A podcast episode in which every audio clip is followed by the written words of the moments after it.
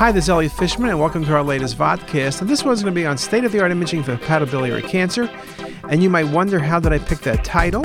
And how could I give a state-of-the-art talk in 15 or 20 minutes?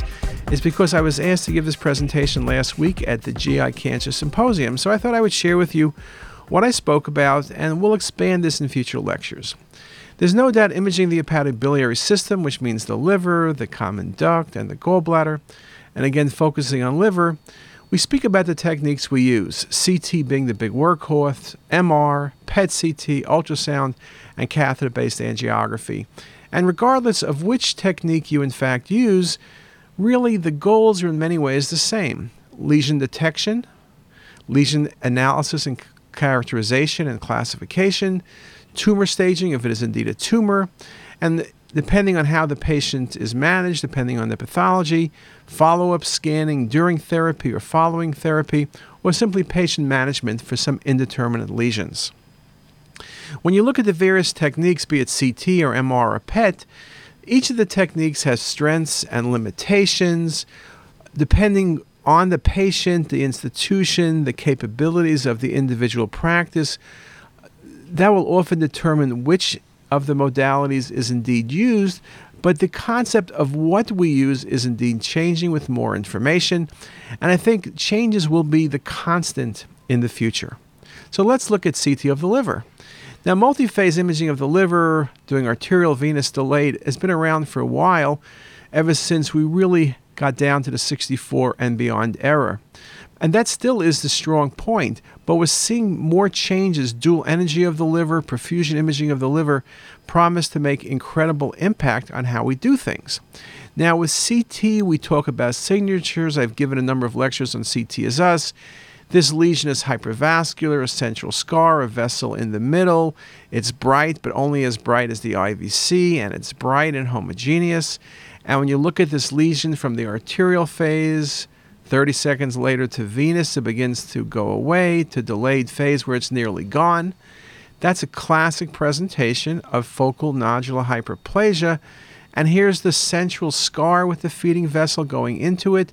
The feeding vessel can be big, but there's no neovascularity. Classic leave alone FNH. Another case, hepatic adenoma. Now, this case is difficult because this patient has a vascular lesion, looks like hepatoma to me.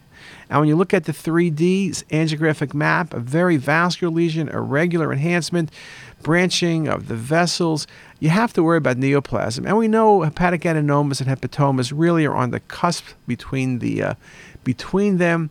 And this patient was treated uh, with resection, and this ended up being an hepatic adenoma with aggressive features, highly concerning.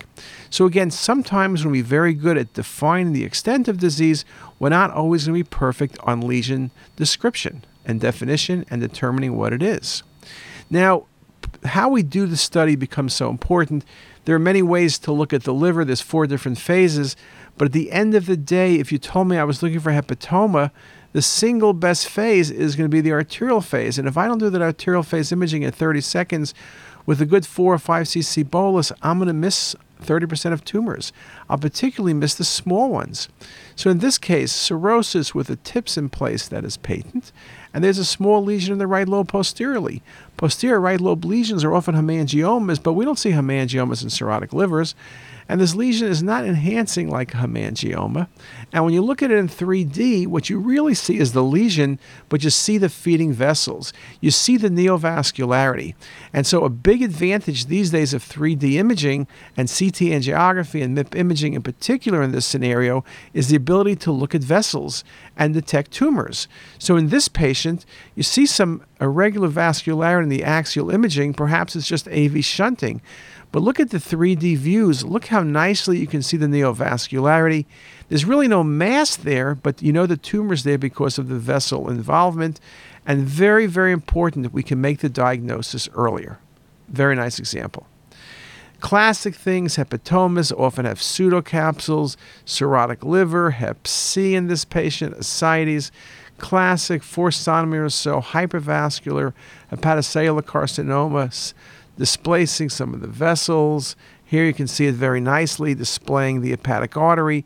And again, lesions do have signatures, as in this example. Now, it's not just metastatic or primary disease. Both of them, we have certain key findings. So, in this patient with pancreatic cancer, if you looked at the image on your right, you would see two low density liver lesions. And are they METs? Are they cysts? Hemangiomas, what, what are they? Well, if you would have looked at the arterial phase, the uppermost lesion has a THAD defect that's commonly associated with malignant tumors. The other lesion has no perfusion change, that was just a simple cyst. So the changes, how we see things near lesions, indeed becomes very important. The whole idea of perfusion imaging starts off with this, and here's that same patient in a coronal view. You see the triangular perfusion change, the feeding vessel, and we notice that that washes out. It's not just in hypovascular lesions and hypervascular lesions like this metastatic neuroendocrine tumor. You see the vascular lesion, you see the enhancement around the rim, and then you see the sort of the shadow around it, that neovascularity around it, shown nicely here. And that's a very classic sign for malignancy. You're not going to see that in hemangioma or in any benign lesion it's not always going to be carcinoid, but it's going to be a vascular metastasis. And here, very nicely on 3D, you really can appreciate the patient's abnormal vessels. Now, I mentioned there are two other areas where the CT is going. One is in perfusion. There's an article by Garcia Figueroa in this month's AJR Tumor angiogenesis is essential for cancer growth and provides an attractive target for oncologic therapies. CT perfusion is an emerging tool that provides both qualitative and quantitative information about tumor angiogenesis. And so this article makes the point that it's an area we're looking at different things. Perfusion parameters may represent alterations in blood flow, blood volume, or permeability, secondary to structural uh, and functional intermittent flow the whole idea about these abnormalities of AV shunting, of chaotic structure, this is something, uh, terms we don't think about dilated capillary bed, permeability to macromolecules, but it's something that we will be seeing a lot of. At Hopkins now, we're starting to look at these patients. Here's the image from that Garcia article showing you metastatic colon cancer and showing you how the lesion in the middle is the initial presentation, and on the right is following treatment. So not only can we look at things potentially at time of presentation, but also how things change with treatment. So perfusion may allow prognostic biomarker and response prediction. It may allow predictor of bio, with biomarkers prior to therapy, how things are going to turn out, who's going to respond to a specific drug. We can provide better response assessment enhancement and just response and assessment in and of itself. Now, the second area I mentioned was dual energy. Dual energy has been around for a couple years now.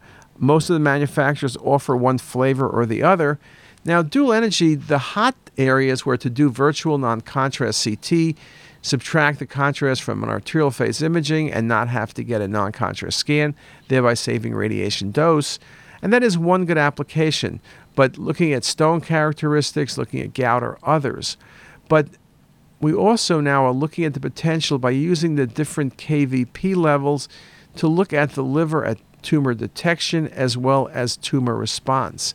This article by De Cecco studies have shown significant improvement in hepatoma uh, detection and greater lesion conspicuity with uh, enhanced late arterial phase 80 KVP datasets in comparison to 120 and the associated noise didn't matter. So this is interesting. A lot of work needs to be done in this area, but the ability to use dual energy can provide both better detection of disease as well as response to therapy. What else? Well, let's look over PET CT. PET is an area that's of great interest now.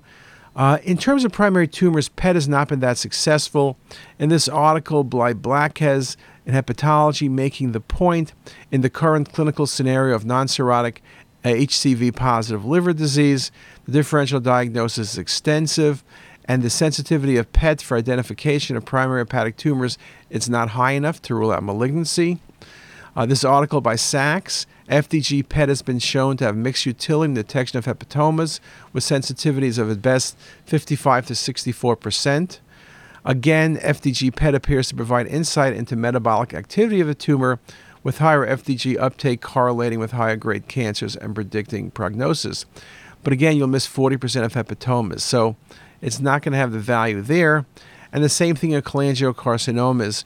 uh, very variable in terms of its success. This article by Sachs uh, felt that more than half the lesions would indeed be missed.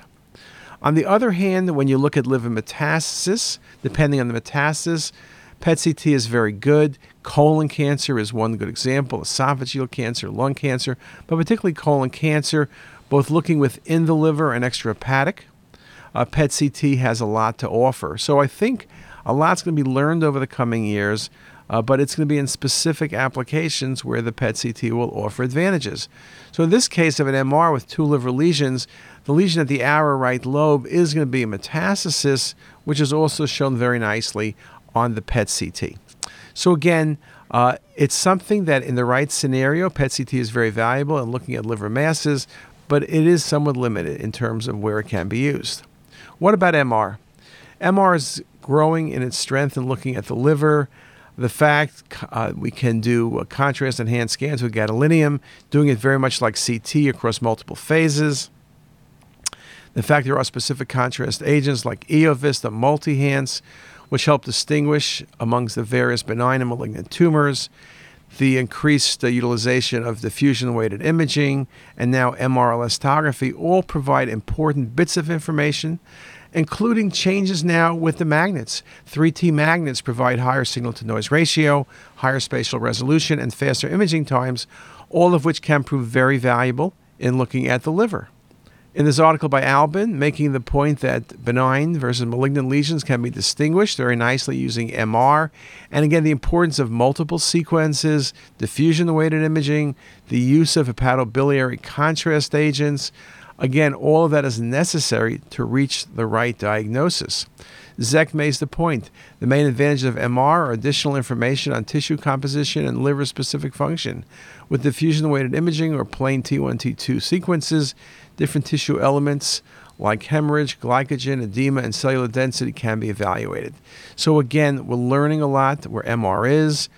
Here's a good example of a hepatoma seen best in the arterial phase following injection of the gadolinium, or this lesion, which is shown well in multiple phases but does have a different appearance whether in T2 uh, or some of the later phase imaging. So, again, very, very important.